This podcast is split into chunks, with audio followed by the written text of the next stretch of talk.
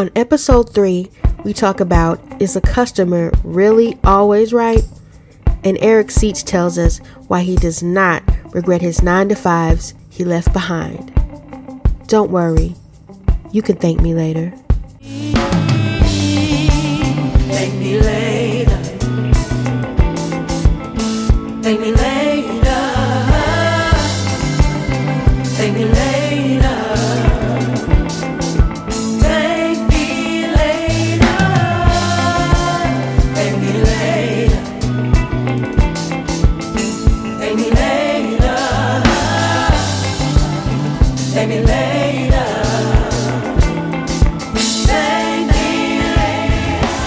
Everybody, welcome to episode three of the Balance Room podcast. I am your host, Ingrid Woode.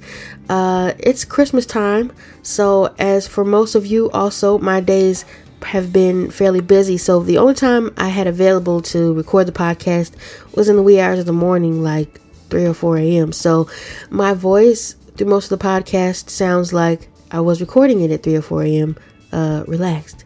But it's a nice antithesis to the hustle and bustle of the holidays. I suggest maybe get drinking some eggnog or um, even that uh, that holiday, the cranberry Canada Dry they only sell around this time, and sip on it while you're listening to the podcast. I do want to say very quickly this podcast is available on iTunes, Stitcher, and SoundCloud. Uh, if you like it, subscribe, review. It does bring awareness to the podcast. But let's go ahead and get into episode three. So, Merry Christmas, Happy Hanukkah, Happy Kwanzaa, um, Happy New Year, Jingle Bells, and let's step into the balance room. So this Seven Up story is fairly recent from um, summer 2015. Me and the Woode Tribe Orchestra we had a show in Georgia, Augusta, Georgia, to be exact, home of the one and only James Brown.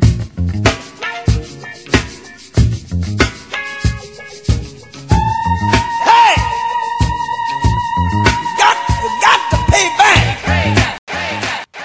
Fun fact: so the vocalists that you hear in that song, background vocalists, uh, are my mom, her younger sister, and their cousin.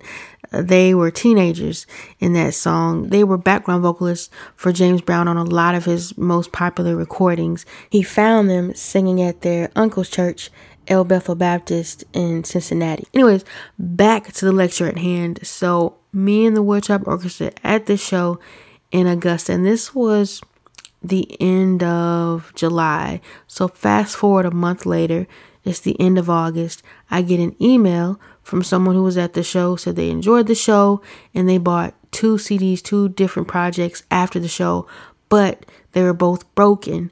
And she had the receipt and wanted to know could I mail her two replacement CDs for the ones that were broken. So I was like, of course, I'll ship those to you. And better yet, while you're waiting for those to get to you, I'm going to email you a download code so that you can uh, download the digital versions of the music for free while you're waiting.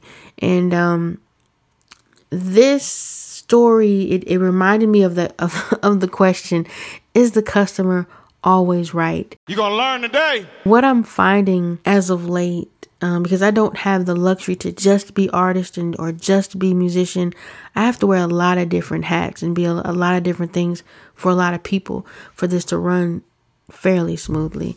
Um, but custom customer service is one of those hats that I have to wear, and I'm I'm realizing for me, it's really not about are is the customer right or wrong. It's really about the fact that they matter. Alright, alright, alright! you know, especially within the industry of music, because, and it's not everybody, but there's a lot of people, music is very disposable. They listen to something and then they're like, okay, what's next? And a lot of times they listen to it for free.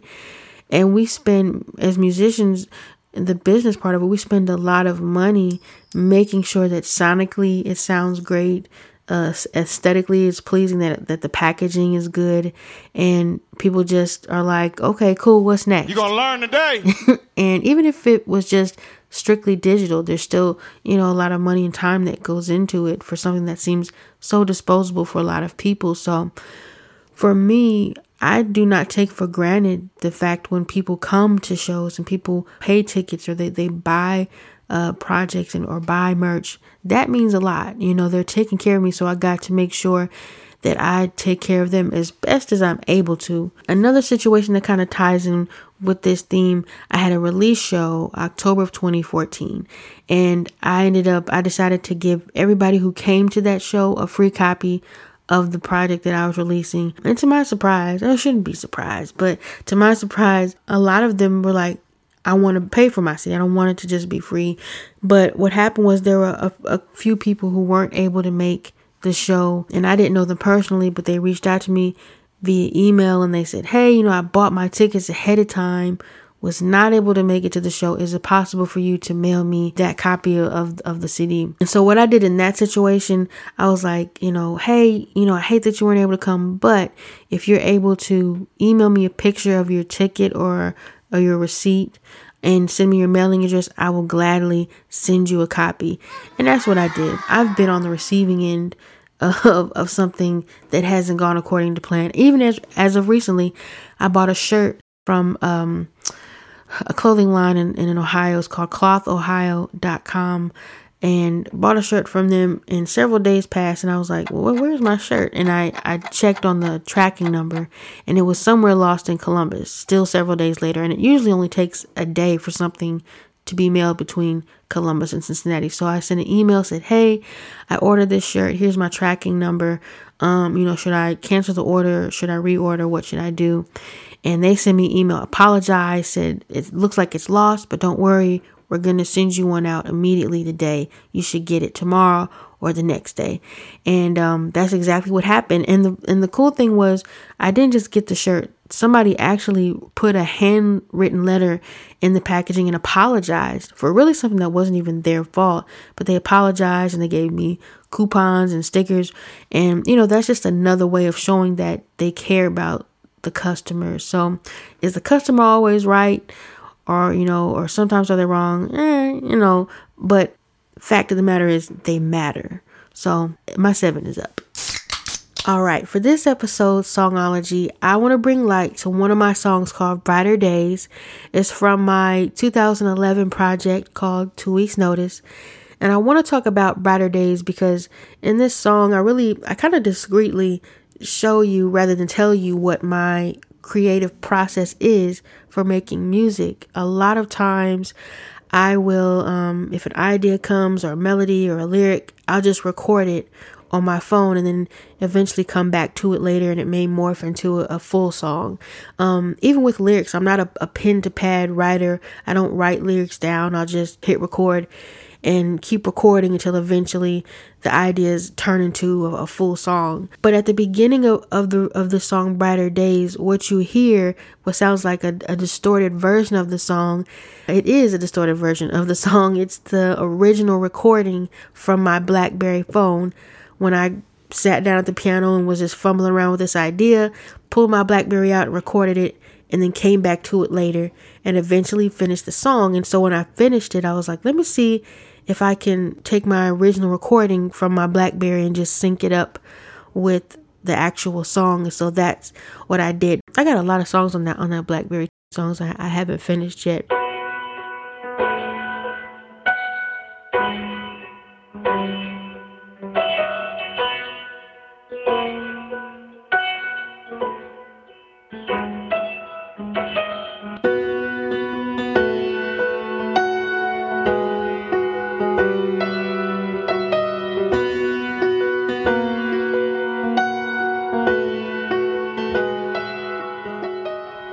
Give you a little frame of reference to kind of how the the subject or the, the initial subject subject of the song came about. I was around this the time that I was creating the song, my two of my best friends are getting married.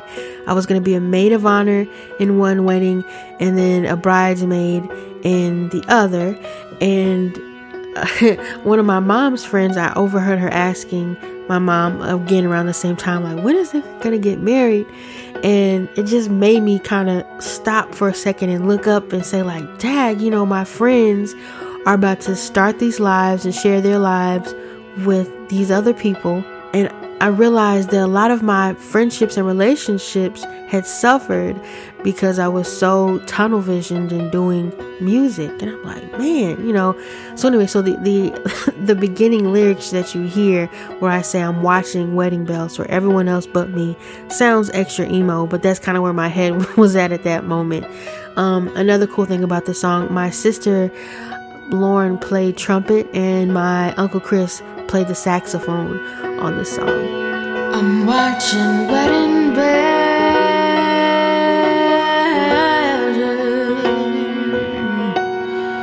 for everybody else but me. Well, I do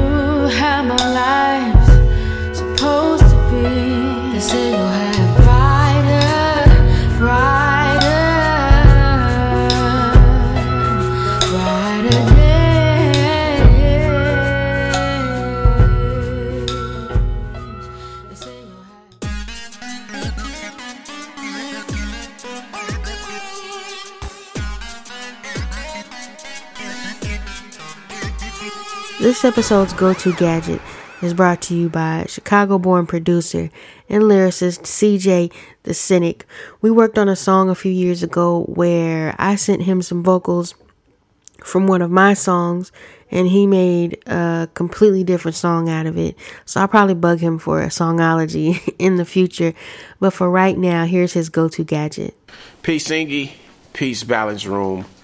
Like she said prior, my name's CJ the Cynic, and uh, my go-to gadget is um my Akai MPC. I should say that in plural because I have several. if anybody watched the beginning of Empire and they wondered that what that black machine was with the little pads on it that they were messing with aside the piano on the very first episode, that's what an MPC is. Um, there are different models. I have a 2000 XL, a 2000 Classic, uh, 4000, and an MPC 60 Mark II, which I hear is Babyface's favorite machine. The way I use it, being a sampler and a sequencer, which means that, you know what I'm saying, I can take a record and take a particular part or several parts and sample them into the machine, chop them up, reconstruct them to where I see them fit, add drums to them. I can sequence, which means that I could take like a out, outboard external piece of gear like a keyboard, um, anything that has a, a MIDI connection, and pretty much compose. And once you do that, then you can save it and pretty much have everything that you put into the machine firing out of the machine, and the machine will remember every step that you took. Um, basically, being a brain telling all of the external keyboards and any other crazy information, as long as it's MIDI, what to do. The saving for some people is a pain in the butt, especially if you have like an older machine. But to me, the sequences are so gold, and that's the reason I'm into them so much. I'm on a mission to try to collect them all from the 60 all the way to when they stop doing hardware models. I really don't care for the Renaissance. They can keep those. The touch, eh, looks cool, but there's a certain color that the hardware has that I absolutely love. And anybody that's heard my work, like I said, with the exception of maybe two songs, I've done everything to some capacity on the MPC. But yeah, that's my go to gadget. This is CJ the Cynic signing off. Peace, love, and light. Back to you, Ingy. If you're wondering who in the heck is Ingy, that's me. Uh, that's actually been my nickname since birth. Most people who know me, that's what they call me. So, since you're sitting here listening to me talk, if you see me in the streets, you are more than welcome to call me Ingy. This episode's Ask E Seats question is from me. I uh, I remember when when I was working my nine to five as a chemist, which really wasn't that long ago, and I got super frustrated at work, and I text Eric in the middle of the day like, has he has he always been able to make a living as a musician or has he ever had to work any non-musician jobs to make ends meet? And his response was oh i've worked plenty of non-musician jobs and but that but he didn't regret any of them because he learned a lot.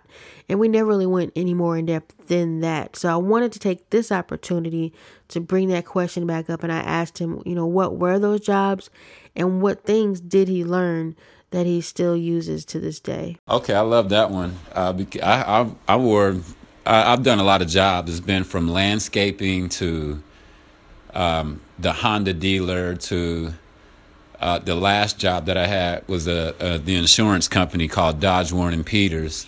Um, I remember being a mail clerk, and I was I had to be very, very organized because they sent a lot of insurance policies to a lot of you know companies across the country. So um, being efficient in that way and being organized, that's helped me. I've been able to apply that to my musicianship, you know, as far as scheduling things, um, especially if you're on a, a couple of different tours at once and, you know, just uh, coordinating those dates and these flights and different things of that nature. So, yeah, it, it's, it's helpful. And especially if you, you know, I've had to be the one that you a band leader to organize a whole band or group leaving to from one state to another and provide making sure you know we had somewhere to stay and uh, things of that nature. So it's definitely helped those nine to five jobs and just being a people person. Those things I had to work with a lot of different people all the time, and that's important too in music. In music, you're gonna need to be a